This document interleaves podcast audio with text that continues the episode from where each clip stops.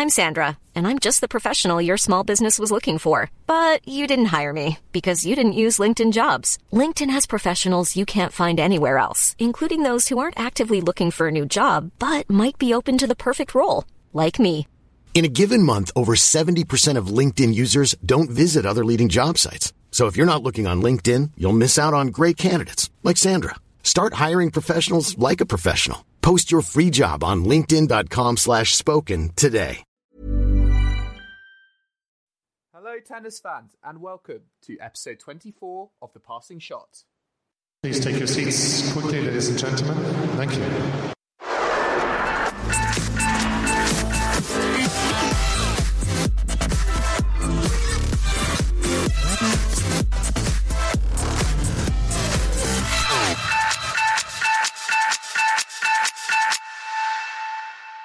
Hello and welcome to the latest episode of The Passing Shot, your tennis catch-up podcast. I'm Kim, the self-confessed queen of clay, and once again I'm joined by my lovely co-host Joel, otherwise known as the Wandering Wildcard. So we have loads to talk about from the last 2 weeks of the tennis season, with tournaments from all around the world and lots of off-court news as well. So I think we should get cracking, Joel. How have you been these last few weeks? Hi, Kim. How are you doing?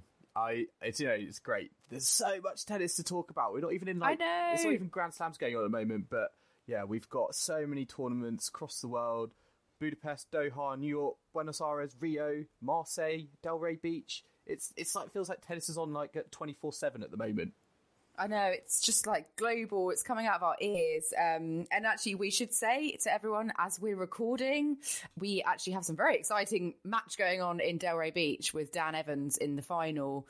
But they've actually just stopped it for rain. So we were hoping that it would be, you know, done and dusted by the time we recorded. But I think the weather is put paid to that at the moment. But we'll see. Maybe later on in the while we're recording this, we'll have some good news coming our way from Florida. But yeah, I think should we just begin?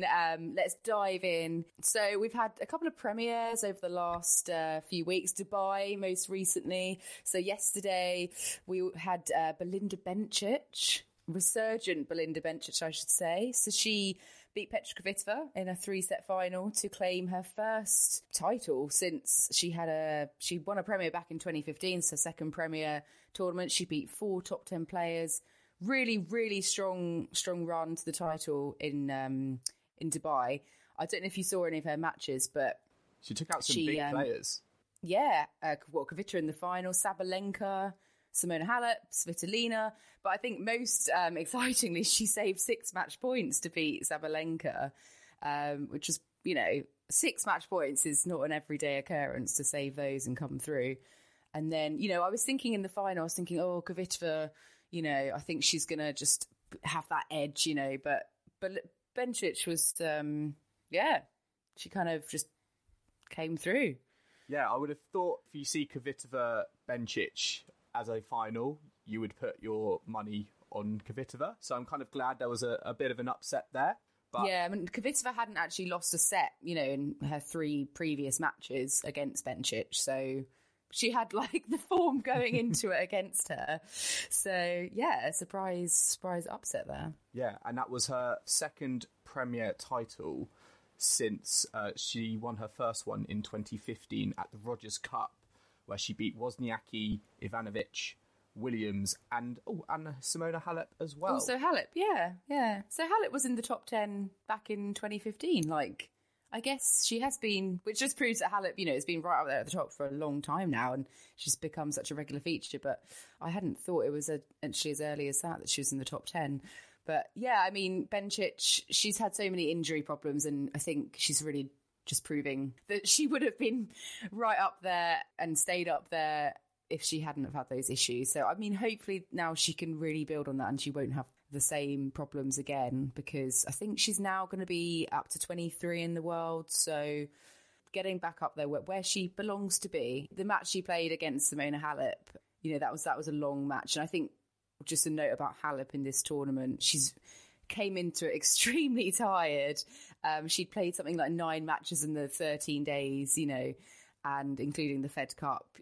So, you know, Halep herself was knackered in this tournament. So I think Bencic, I guess, is sort of a bit fresher than a lot of the players, even Kvitova after Australia, probably maybe a bit fatigued still. And I think, Kim, we also have to say that elsewhere in the draw, obviously a lot of eyes on Naomi Osaka. Now, we'll talk a bit later about a bit of a coaching roundup, but I saw an interesting statistic. It was her first match as women's number one, and she lost in straight sets, which I believe was the first time that has ever happened to someone starting their world number one reign with a loss. Yeah, a bit, well, I would say a bit surprising, but she had recently just split with her coach, which we'll discuss more later. So I'm sure that had a lot to do with it. Maybe she was just feeling the world's eyes, you know, were watching her very closely because of that. The person she lost to, Mladenovic, I don't think she had much form going into the tournament. I don't think she had won a match this year. So to lose in straight sets to Osaka, to beat Osaka in straight sets, that was quite surprising. Yeah, probably possibly the only time she's beaten a world number one. I'm not sure on that. We'll have to fact check that one. Also, Su-Wei Hsieh did really well in Dubai. I think did she get to the semis? Was it or definitely quarters? Yeah, but she beat. She had a really entertaining. She beat Plíšková. Yeah, entertaining sort of match against Plíšková. Topsy turvy. Yeah, very interesting scoreline developing, wasn't it, Kim? Yeah. So Su-Wei Hsieh was 6-4. She won the first set 6-4. Then it was sort of 1-1 in the second set, and Plíšková, you know, claimed that one 6-1, and then Plíšková went 5-1 up in the third set. So, you know, you thought, oh, home and dry, and then Su-Wei Hsieh just won 6 straight games at the end to win the last set 7-5 and win. So good on her, because she's such an awesome player, and you know, she almost beat Osaka, didn't she, at the Australian Open? I think that's been dwelling on her mind. She's a very awkward player to play against. Very difficult, very tricky. And she's one of my favourites to watch, actually, because she's just so sort of unique.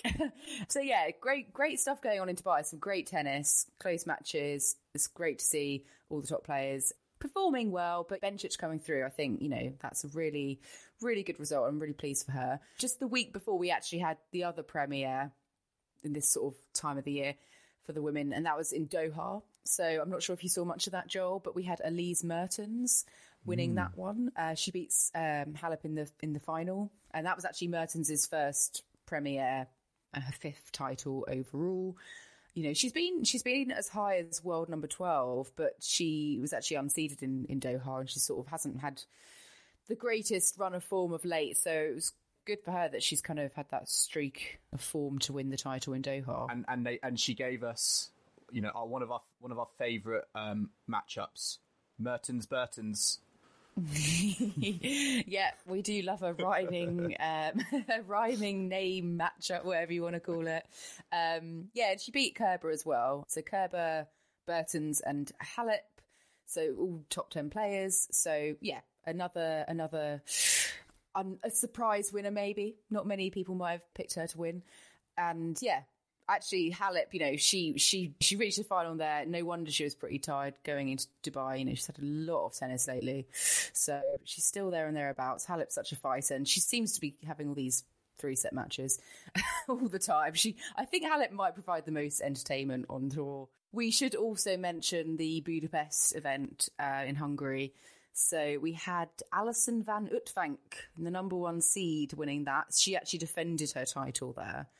And she beat Markéta Vondrousova, I hope I'm saying that right, in 3 sets today to defend her title. And she's actually, I remember van Uytvanck, she had a really big win at the French Open a couple of years ago. I don't know if you remember that, or am I imagining this? Yeah, you might have to refresh my memories afterwards, Kim. Yeah, I think it might have been against like Wozniacki or someone like that, but she kind of burst onto the scene and, you know, had this big win, and, you know, she's not maybe done an awful lot since then, but it's worth noting, actually, really interesting. She, again, she was playing, let's see, she saved a match point in one of her earlier matches. I think, in her semi-final against Alexandrova, she saved 5 match points. So we've had 2 women, you know, this week winning titles having saved multiple match points, which is great. And yeah, so well done, Alison van Uytvanck. Just goes to show that, you know, staying in there and fighting for every point, although it's very cliched, does work sometimes. So that rounds up our section on the women's tennis over the last couple of weeks. Actually, in the men's side, there has been a lot more tournaments all around the globe. We'll start in this week with Rio Open, a 500 tournament. Rafael Nadal won its inaugural edition in 2014. But this year, I think it was almost kind of like, it's almost some surprising names getting to the later rounds of the tournament. And the final was between next-gen up-and-comer Felix Auger-Aliassime and Serbian Laslo Djere. Oh, Kim, you're going to have to help me out here. Is it Laslo Djere? I'll just get my Serbian phrase book out. I think it would be Laszlo Djere or Djere. No, Djere, I think. Yeah. And apologies, Serbian listeners. And Djere came through that. He came through in the final. I think it was 6-3, 7-5. Literally came through about a few minutes ago before we started recording. But yeah, there were some big players in the tournament. There was Cuevas, Dominic Thiem, Diego Schwarzman, but getting to the latter rounds, we were seeing players that we might not necessarily expect to get to a 500 finals. But it's interesting to see, someone like Auger-Aliassime, an 18-year-old. I think he's now become the youngest player to win a title of this level, a 500 tournament, since they came in and were established in 2009. So he's definitely going to be one to watch for the future. He beat Fognini, Chile's Christian Garin, and Munar from Spain along the way. So, yeah, he's done very well there. And Canadian tennis in rude health at the moment, is particularly with the men, with Auger-Aliassime and obviously Shapovalov as well. Shapovalov, and they've still got Raonic, and also the women, they've got Bianca Andreescu, who has made a name for herself at the beginning of the year. So yeah, looking quite bright. Canada Davis and Fed Cup teams, might be ones to watch. Yeah, so that was Rio. We've also had a couple other tournaments this week, which have been 250s. Now, I know, Kim, you've been keeping an eye on these in Marseille and, as you said, Delray Beach. Yeah, so I'll get onto Delray Beach in a sec, but Marseille, Stefanos Tsitsipas has continued his kind of rise up the tennis rankings by winning the Marseille title today. It's his second title on the tour. He beat everyone's favourite Kazakh player, Mikhail Kukushkin, 7-5, 7-6, so two tight sets. And Tsitsipas is actually going to be number 11, so he's literally just outside the top 10 now. He hasn't had a great sort of run of form, actually, after Australian Open, Tsitsipas. So he'd been kind of on the indoor tournaments, like he'd only one match going into this event. So he made the quarterfinals in Sofia, lost first round Rotterdam, but back in Marseille, yeah, he definitely, got back on his run of form and clinched the title. So well done, Stefanos Tsitsipas. Interestingly, I wanted to mention as well, in this tournament in Marseille, we had a really up-and-coming French player, Hugo Humbert, who made the semi-finals. And he's actually definitely kind of a name that I keep seeing on my Live Scores app and getting, more and more, results coming through from him. And he actually just won his fourth challenger title a couple of days before the Marseille tournament. So just proof that actually, those guys on the challenger circuit, winning matches, getting the titles on there, they are real, dangerous players when it comes to the, the tour level events. So, yeah, he's definitely, I think, a player that is going to, I think, make real headway this season. So, Hugo Humbert, one to watch. And then, yes, I don't know if you saw much of Marseille, Joel, but moving on to Delray Beach, Dan Evans. Who would have thought, making the final? I'm actually just going to check the scores right now, because they just suspended the match for rain, and yep, it's still suspended. So, but he's playing Radu Albot in the final, from Moldova. So I think another unlikely final there. I mean, Dan Evans came through qualifying, so you know I think fatigue is obviously going to be a question in that final. You know that rain break actually might do Evans a world of good, given he has played a lot of matches recently. He's obviously in a rich vein of form. Beat John Isner in three sets in the semi-final, and thank God John Isner's serve percentage was only 65% in that match, and not something ridiculous like 92%. Don't worry, Kib. We'll be talking about that in a bit in scoreboard stories. Great stuff. Dan Evans, great run of form. And yeah, Mackenzie McDonald as well, because wasn't Del Potro was in this tournament, and I was expecting him to get to possibly even a bit further. But yeah, Mackenzie McDonald, a name we all kind of remember for that epic match with Dimitrov at the Australian Open, put him to the sword. Yeah, he beat him in a last set tiebreak. So Mackenzie McDonald got his first ATP semi-final, his first victory over a top 10 player. But, I mean, I think it might have been a bit much for him, because in the semi against Albot, he won the first set and then he lost 6-love in the next two sets. So that's, Radu Albert's obviously coming into the final with Dan in quite, having won the last 12 games of tennis. But yeah, hopefully the rain break will help Dan. They're a set all at the moment, so hopefully that will allow him to regroup. But yeah, absolutely fantastic week for Dan. Totally didn't expect that really from him.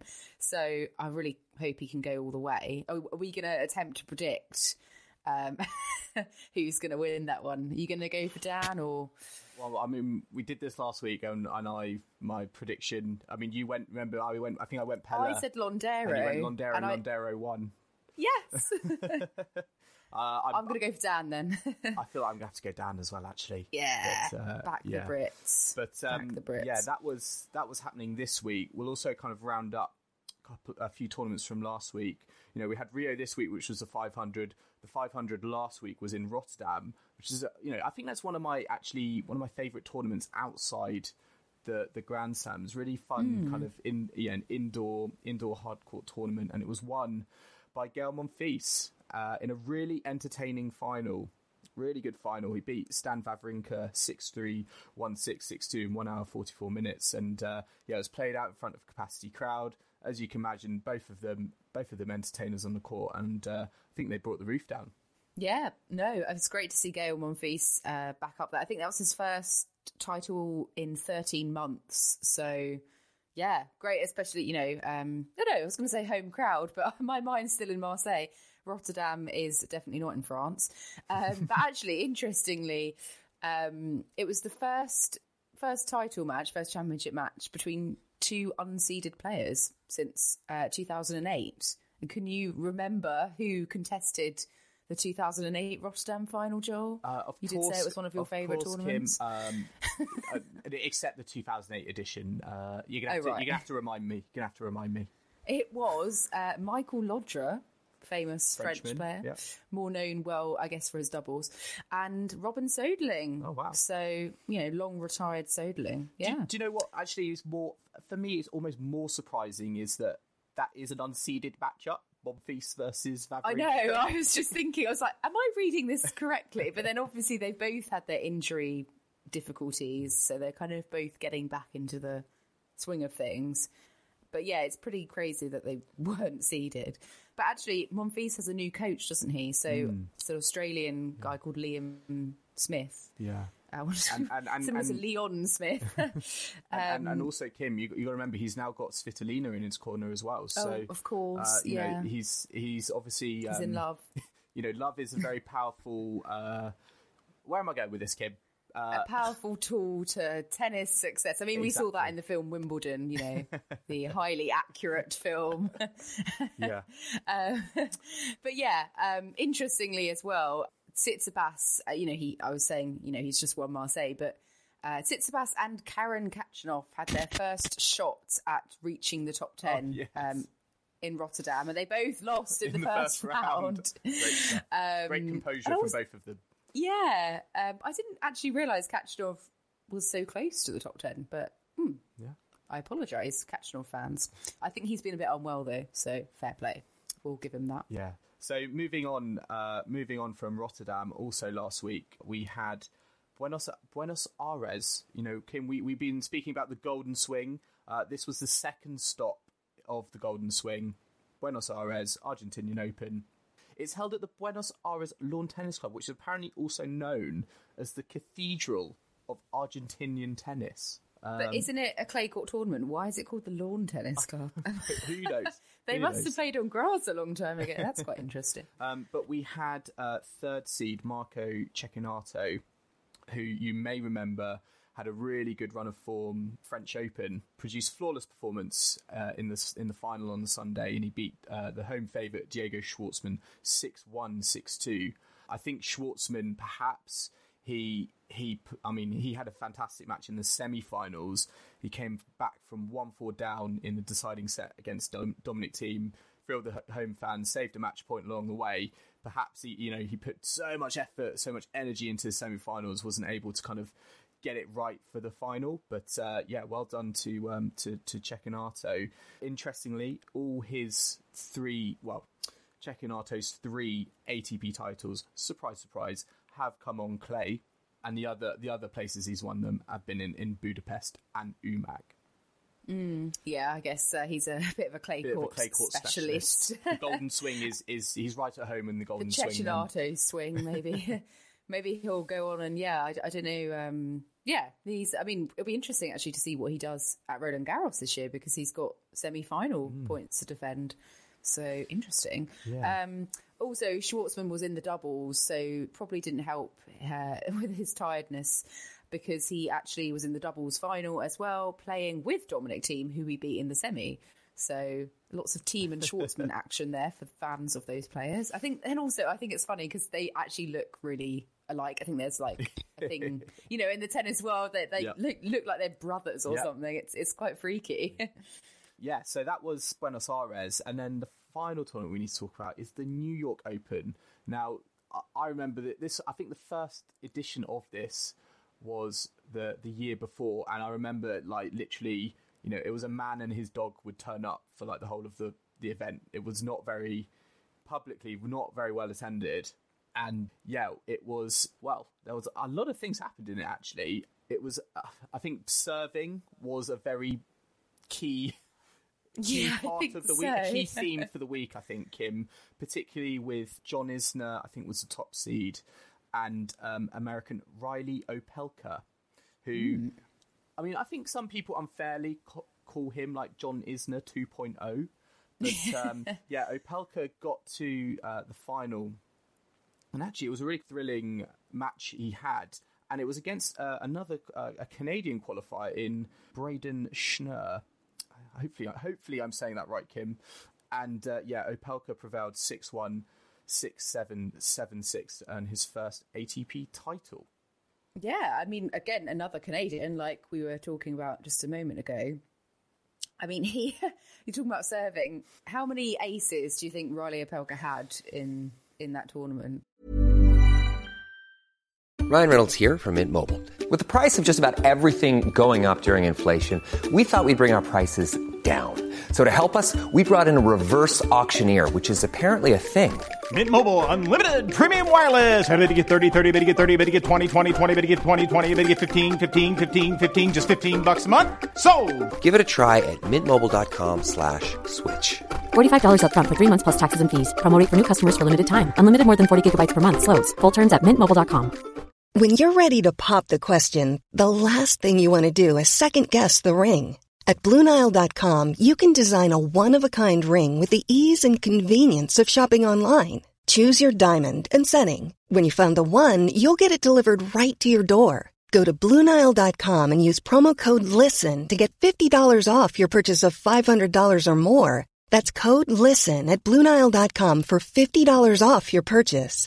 BlueNile.com, code LISTEN. It's probably a lot. Should we give out a prize to who can, guess the closest?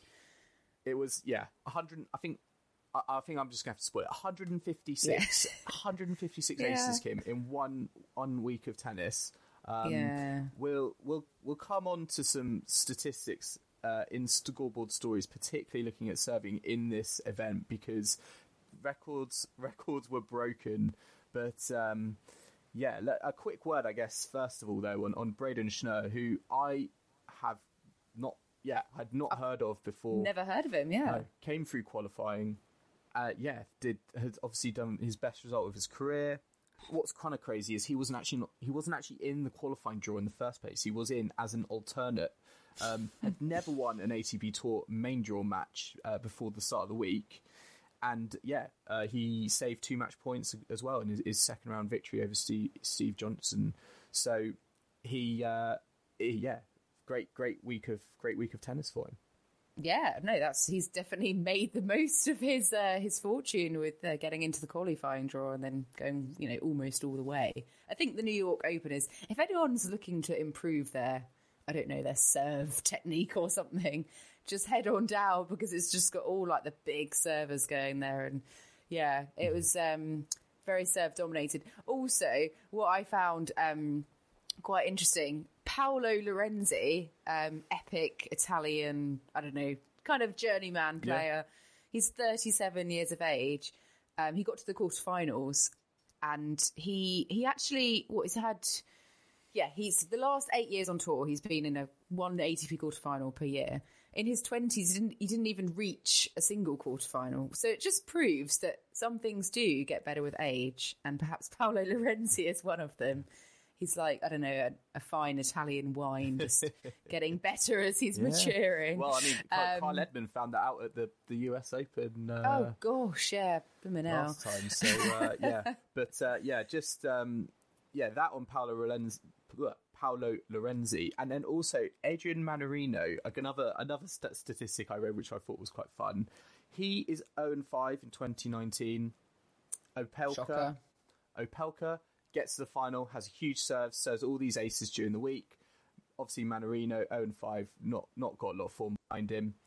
The only person to break Opelka in the New York Open that week, and he did so twice. So I think, But then he never held his own serve, I'm assuming. Yeah. So I think, if I was coming up against Opelka, I'd maybe give Mannarino a phone call, because he obviously knows what to do. Yeah, there you go. It's got the tactics. I think that kind of rounds up the action almost. We do apologise that we do not have the Delray Beach final result, but fingers crossed for Dan Evans. But that actually brings us on to Brits on Tour, our section where we focus on what all the Brits have been doing around the world. So let's we've obviously discussed Dan having a great week in Delray Beach, and actually whatever happens, I think today he's certainly going to be in the top 120 in the world after, this week. But he's actually, in terms of his, he's just having such a great season, isn't he? I think the ban has totally kind of rejuvenated him, and he's come back. It's almost given him a reset.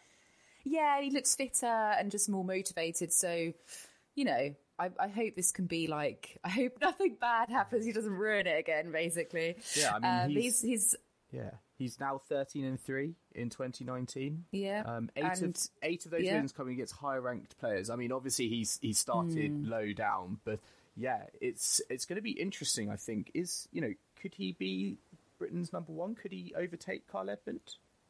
Well, depending on Kyle's, I don't know, his injury, what's going on with him and his body, and Cam, Cam's sort of there and thereabouts. But yeah, I think maybe by the end of the year, Dan could be definitely competition. Competition I think it'll be healthy for them three to all be, in the top.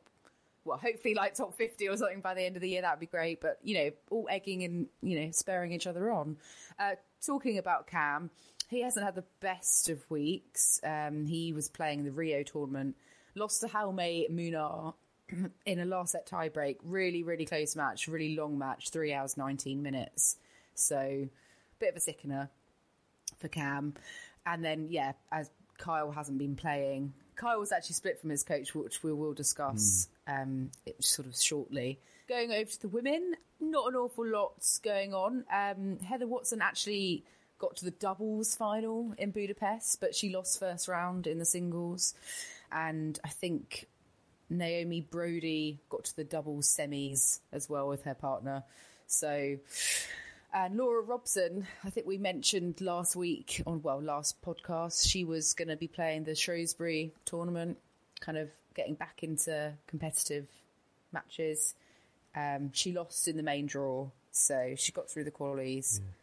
She got a lucky loser spot from qualifying. I think she lost in final round of qualies, and then got a main draw match. So she's on the comeback trail, and we'll see where that takes her. We'll be keeping an eye on her for Brits. Yeah. But once again, the doubles players have probably been our most successful. The Skupskis, they reached the final in Delray Beach and they lost to the Bryans. So, really solid, positive week for them. And, just falling at the final hurdle to the Bryans, which is obviously no embarrassment at all. And Luke Banbridge, Johnny O'Mara, quarterfinals in Rio. They lost to Cabau and Farah. So, again, really strong, solid performance. They are, certainly making a name for themselves, which is great. And just off court as well, we we've spoken in recent episodes about the Fed Cup and Davis Cup. Well, we know now GB's opponents both in the men's and women's team tennis events, and Kazakhstan. Who would have thought? Kazakhstan, but for both Kukushkin. Kazakhstan for both the Fed Cup and in the Davis Cup as well. Yeah, and we've also in the Davis Cup got the Netherlands, I believe. Is that right? The Netherlands and Kazakhstan. It's a round robin format, isn't it? For the first I think that's a great draw because I think those two nations were sort of they're some of the lowest ranked nations. So out of all of the countries we could have got, like, this pretty good deal. So we should be pleased with that. Mm. And I think we should be pleased also with the Fed Cup draw as well. Yeah, exactly. I was just thinking Kazakh players, we've got Putin Saver, but it reminded me of, Yaroslava Shvedova. Do you remember her? I think she retired because she was was she Kazakh? I think she represented Kazakhstan. And I always remember her doing like a double. And she got a golden set at Wimbledon where I think she won every single point in the set. Okay. Yeah, I always remember her for that. But I'm not sure if I don't think she's active anymore. But yeah, I think that again, that's like a doable. Yeah, especially at home. And I think it's at home. I think that was almost like the biggest. I think that was the thing I got most excited about. I mean, yes, playing Kazakhstan, but it's great that it's at home. I think it's going to be played at the Copper Box Arena in London. So where is the Copper Box Arena? That is from London. I've never heard of it. It's in the Olympic Park. Oh yeah, of course. Yeah. Okay. So that will be great to get again more eyes on British tennis. Hopefully led by Conter & Co. Mm-hmm. Indeed. So yeah, I think that just about covers it for Brits on Tour this week. So I think now we're going to move on to my favourite section of the podcast, Kim. It can only mean one thing. Scoreboard stories. So yes. What have you got for me? So for any new listeners, Scoreboard Stories is where we bring out craziest, most entertaining, most surprising, whatever it is, statistic from the last couple of weeks. And there is kind of a theme. There is a theme here around serving. There was lots of crazy statistics with serving in the New York Open. But there was one thing I also wanted to highlight, which I thought was amazing, that happened in Marseille.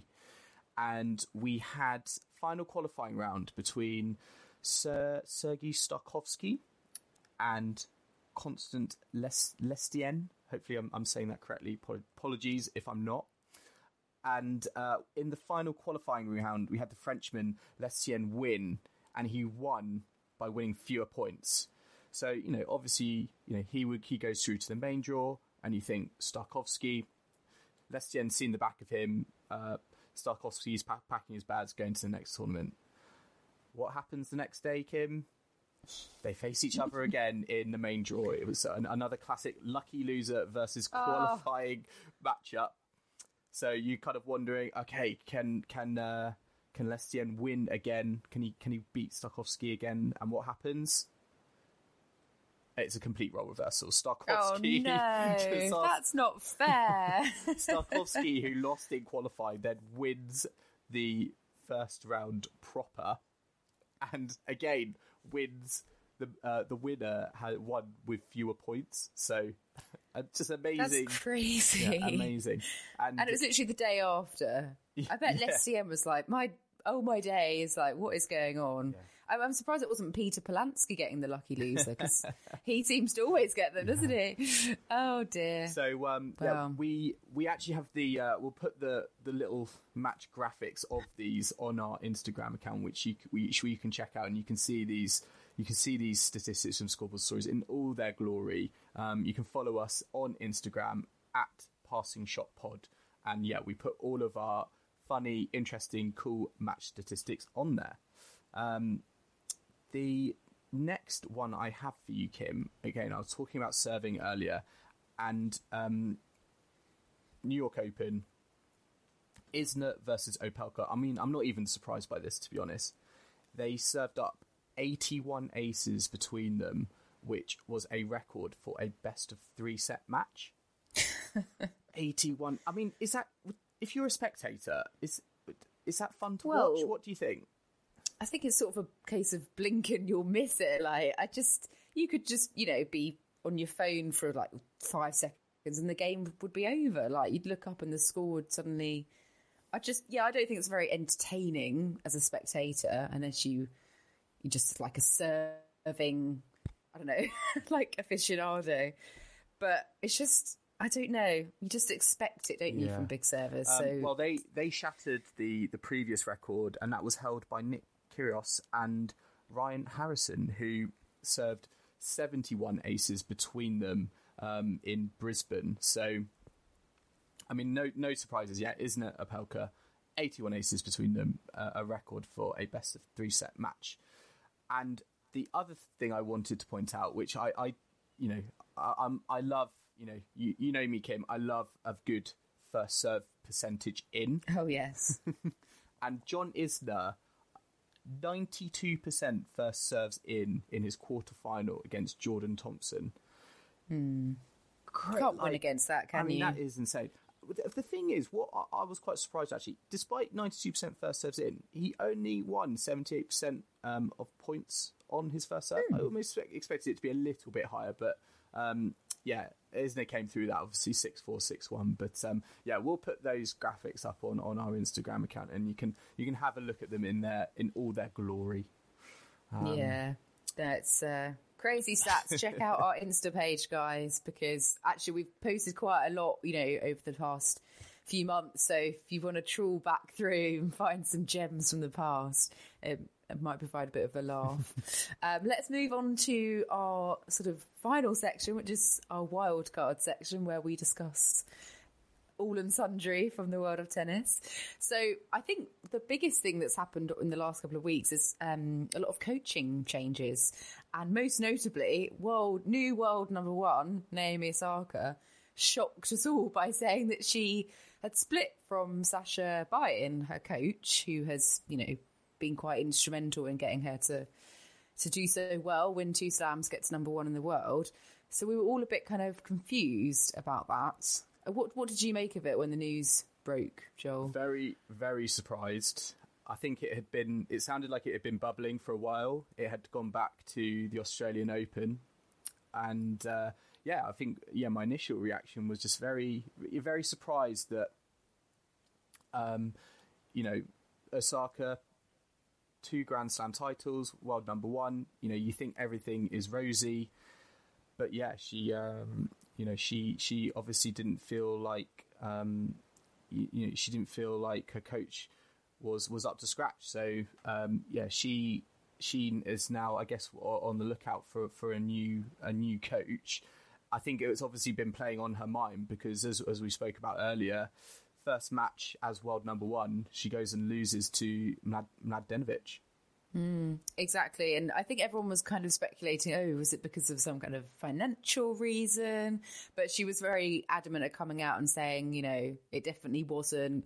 It's just, I think they didn't maybe get on, or she didn't feel he had the right kind of energy, and he wasn't the sort of person that she wanted to have in her box. So she's Marie Kondoing her team, and he wasn't sparking any joy, so she's had to thank him and move on, and she'll find someone that she can hopefully have a more positive relationship with. And I just think it's amazing that she managed to win the Australian Open with this kind of cloud going on. I know, it sounds it's mad. But it'd be interesting to see who she partners up with. But also interestingly, the reigning women's champions at the four slams, they've all split with the coach that they were with when they won. So just goes to show it's a bit of a merry-go-round, I think, sometimes when it comes to coaching. And I don't know, maybe partnerships are getting sort of shorter and sweeter rather than, really feels like long-term. The life expectancy of a coach, particularly in the women's game, it feels like is shortening, and we'll see who wins the next title and... who then wants to sack their coach in. We'll put some money on that coach being binned off in the following week or so. Less surprisingly, Daria Kasatkina also announced that she had decided to split from her coach, Philippe Dehaze. She has had a terrible start to the year. I think I actually have predicted her to win the French Open or something ridiculous. But she's actually only won two matches this year, and her two match wins came against the world number 178 and the world number 669. So I think a new coach might do her some good, and hopefully she can fulfill my drastic predictions for her this year. And then we did mention that Kyle Edmund has split from is it Frederick Rosengren, his coach, who he's been with for quite a while. So I think that was just because of family reasons. I think he's just his coach is just kind of retiring. I think he was kind of retiring from the tour, obviously. Has helped Edmund propel himself up the rankings, was there with him for that epic run in the Australian Open where he got to the semi-finals, his first title in Antwerp as well. But I think it's kind of interesting that Osaka and Bajin, it's, you kind of see it play out on social media, and it's just one solitary tweet for each of them, just saying that they've split. And then there's kind of on the other end of the spectrum, it's I think with Edmund it's more really thanking them for their time and their commitment, and it's kind of a love-in from both sides. Whereas the other at the other end, it's kind of just a mutual recognition, let's move on. Yeah, it was quite curt, wasn't it, initially from Osaka? It was just oh, is that what she's saying? But then she came out in the press to expand on that. But I think it will be interesting to see who Kyle appoints next. He'll have plenty of suitors, no doubt. I'm sure, I'm sure. But I just hope it's going to be a good fit. And also, we mentioned on the last podcast that Simona Halep had found a new coach who was a Belgian, Van Cleanput, who previously coached David Goffin. But they haven't lasted very long at all, and they've decided to part ways already. I think it was just a trial period, to be fair, but they said that there was no chemistry and they weren't a good fit for each other.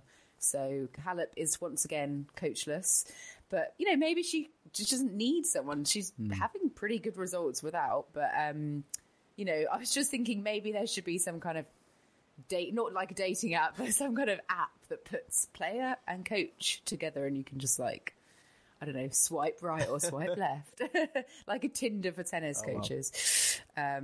I don't know. Maybe that's how, I don't know. How do people get together? Is it someone just calls their agent? I don't know how it works. Yeah, who knows? But I guess, that's our kind of coaching roundup. There has been other stories as well. Now, we spoke a few episodes back about Federer coming back to play the clay season, which he hasn't done in the last couple of years. Now he's now been confirmed for the Madrid Masters, which is a clay tournament. I'd like to think him made famous by having blue clay, which Federer won on. So in my head, when I actually heard this, I thought, oh, is blue clay coming back? Does he know something? Does he know the secret? Is that why he's coming back? So he could... The sponsor's changing. I think he's the goat of blue clay, isn't he? Because I think he was... they just did one tournament on blue clay and he won it. So, It remains to be seen if he's going to be playing any of the other clay Masters events like Monte Carlo or Rome. So that remains to be seen, but it looks set up that he will be at the French Open this year, which he's not been at the past.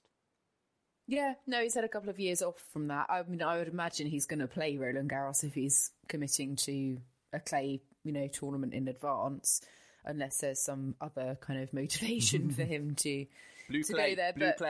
Blue clay, yeah. But we'll see. Yeah, interesting decision from Federer.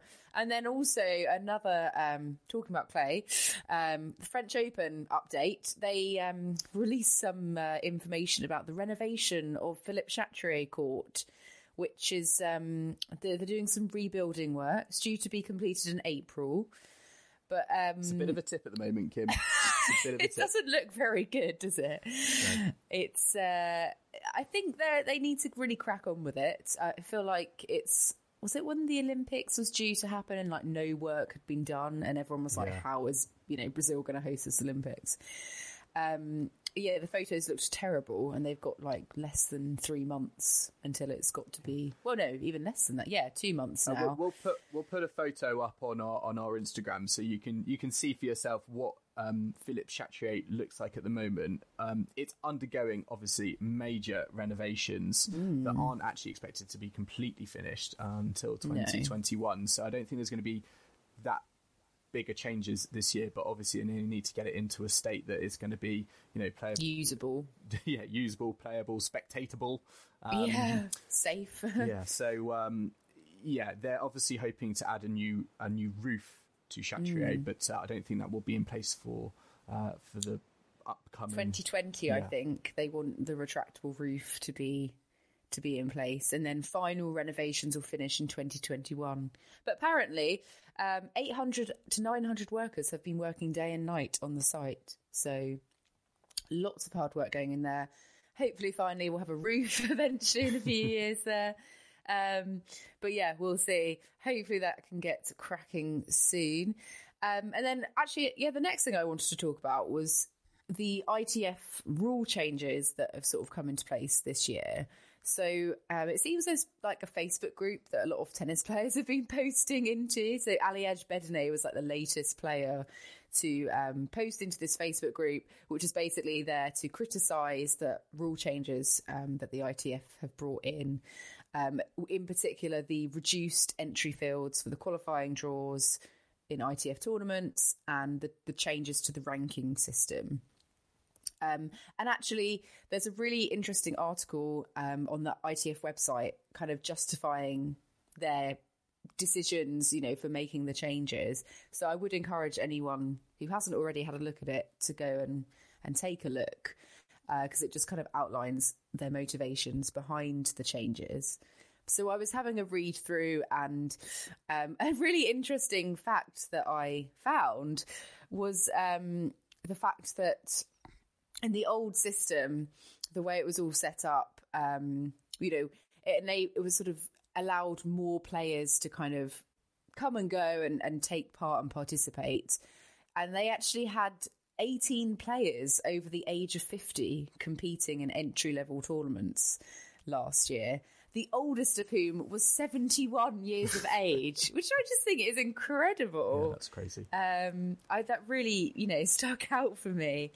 In my mind. Well, Kim, that we've been saying for a long time that tennis is gradually getting older, that winners are getting older. So Paolo Lorenzi is going to be winning Grand Slams in his 70s. His 30s are the quarterfinals, 40s semi-finals, 50s finals. So no, wait, he's got to wait till his 60s and then he'll be winning tournaments. But yeah, basically the ITF, they've tried to change the structure to kind of target the prize money to fewer players to actually enable them to like make more of a living from it, because they were just finding that, players were, traveling around the world and like the prize money was just not even helping them to break even. And you've got so many costs, like travel costs, coaching costs, and it was just trying to get players to actually progress in a quicker fashion. So they're sort of trying to channel the the prize money in the events. So there's less players, but the players that are playing have a sort of better quality of life and chances of making it, which, you know, I can totally sympathise with the motivations behind that. And I think for a lot of people, you know, tennis is just about the top guys and the big global tournaments, but there's so many players who are grinding it out on the ITF circuit, and it's really, really difficult for them to actually make a living from it. And I think not enough, you know, emphasis is given to them. So I think the good thing about this kind of debate is that it is bringing more attention to that. And hopefully, I mean, I know there's been a lot of outcry, but I don't know. I think we need to get more voices involved in this and hear from people from across the spectrum. Yeah, so I think that just about wraps it up for this edition of The Passing Shot. I think you hope you've really enjoyed listening to our roundup of the last 2 weeks on the tennis circuit. Remember to like, follow, download, subscribe to us on all of our social media accounts. We're on Instagram at Passing Shot Pod. Give us a like on Facebook, again, Passing Shot Pod, and give us a follow on Twitter at Passing Shot Pod. If you want to contact the show as well, you can email us on passingshotpod@gmail.com. And remember to subscribe to us on all the podcasting platforms out there, on iTunes, on Spotify, on Google Podcasts. And if you really like the show, please give us a rating, leave us a comment. We really appreciate your feedback. It means the world to us, doesn't it, Kim? It does. We are going to be covering Indian Wells and Miami in upcoming episodes, and we've got some special content coming your way. So if you just subscribe, then any new episodes will be into your inbox without you having to worry about it. And yeah, it's the Oscars tonight, Joel. So I am wondering if Karen Khachanov's going to try and fill in for Liam Hemsworth, because I don't know if you saw his tweet the other day, but Liam Hemsworth couldn't make the premiere of the film, so Khachanov offered to be his stand-in, because we all know they are, you know... Lookalikes, yeah. If anyone doesn't know what Karen Khachanov looks like, just Google Khachanov Hemsworth and you'll see what everyone's talking about.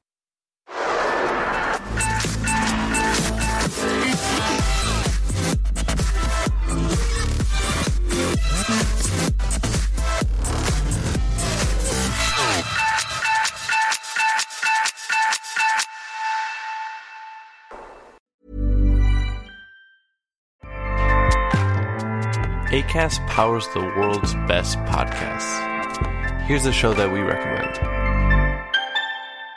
The Real Housewives is a guilty pleasure for most. But if you're looking to not feel guilty about that pleasure, tune in to Everything Iconic with me, Danny Pellegrino, where I break down all the messy moments and behind-the-scenes antics of Bravo's popular franchise. And on Everything Iconic, I also interview celebrity guests like Kelly Ripa, Kiki Palmer, Drew Barrymore, Cameron Diaz, and more about their guilty pleasures, their past work, and so much more. So if you're pop culture obsessed and find yourself watching way too much reality TV like me, tune in to Everything Iconic with Danny Pellegrino, wherever you listen to podcasts. Acast helps creators launch, grow, and monetize their podcasts everywhere. Acast.com.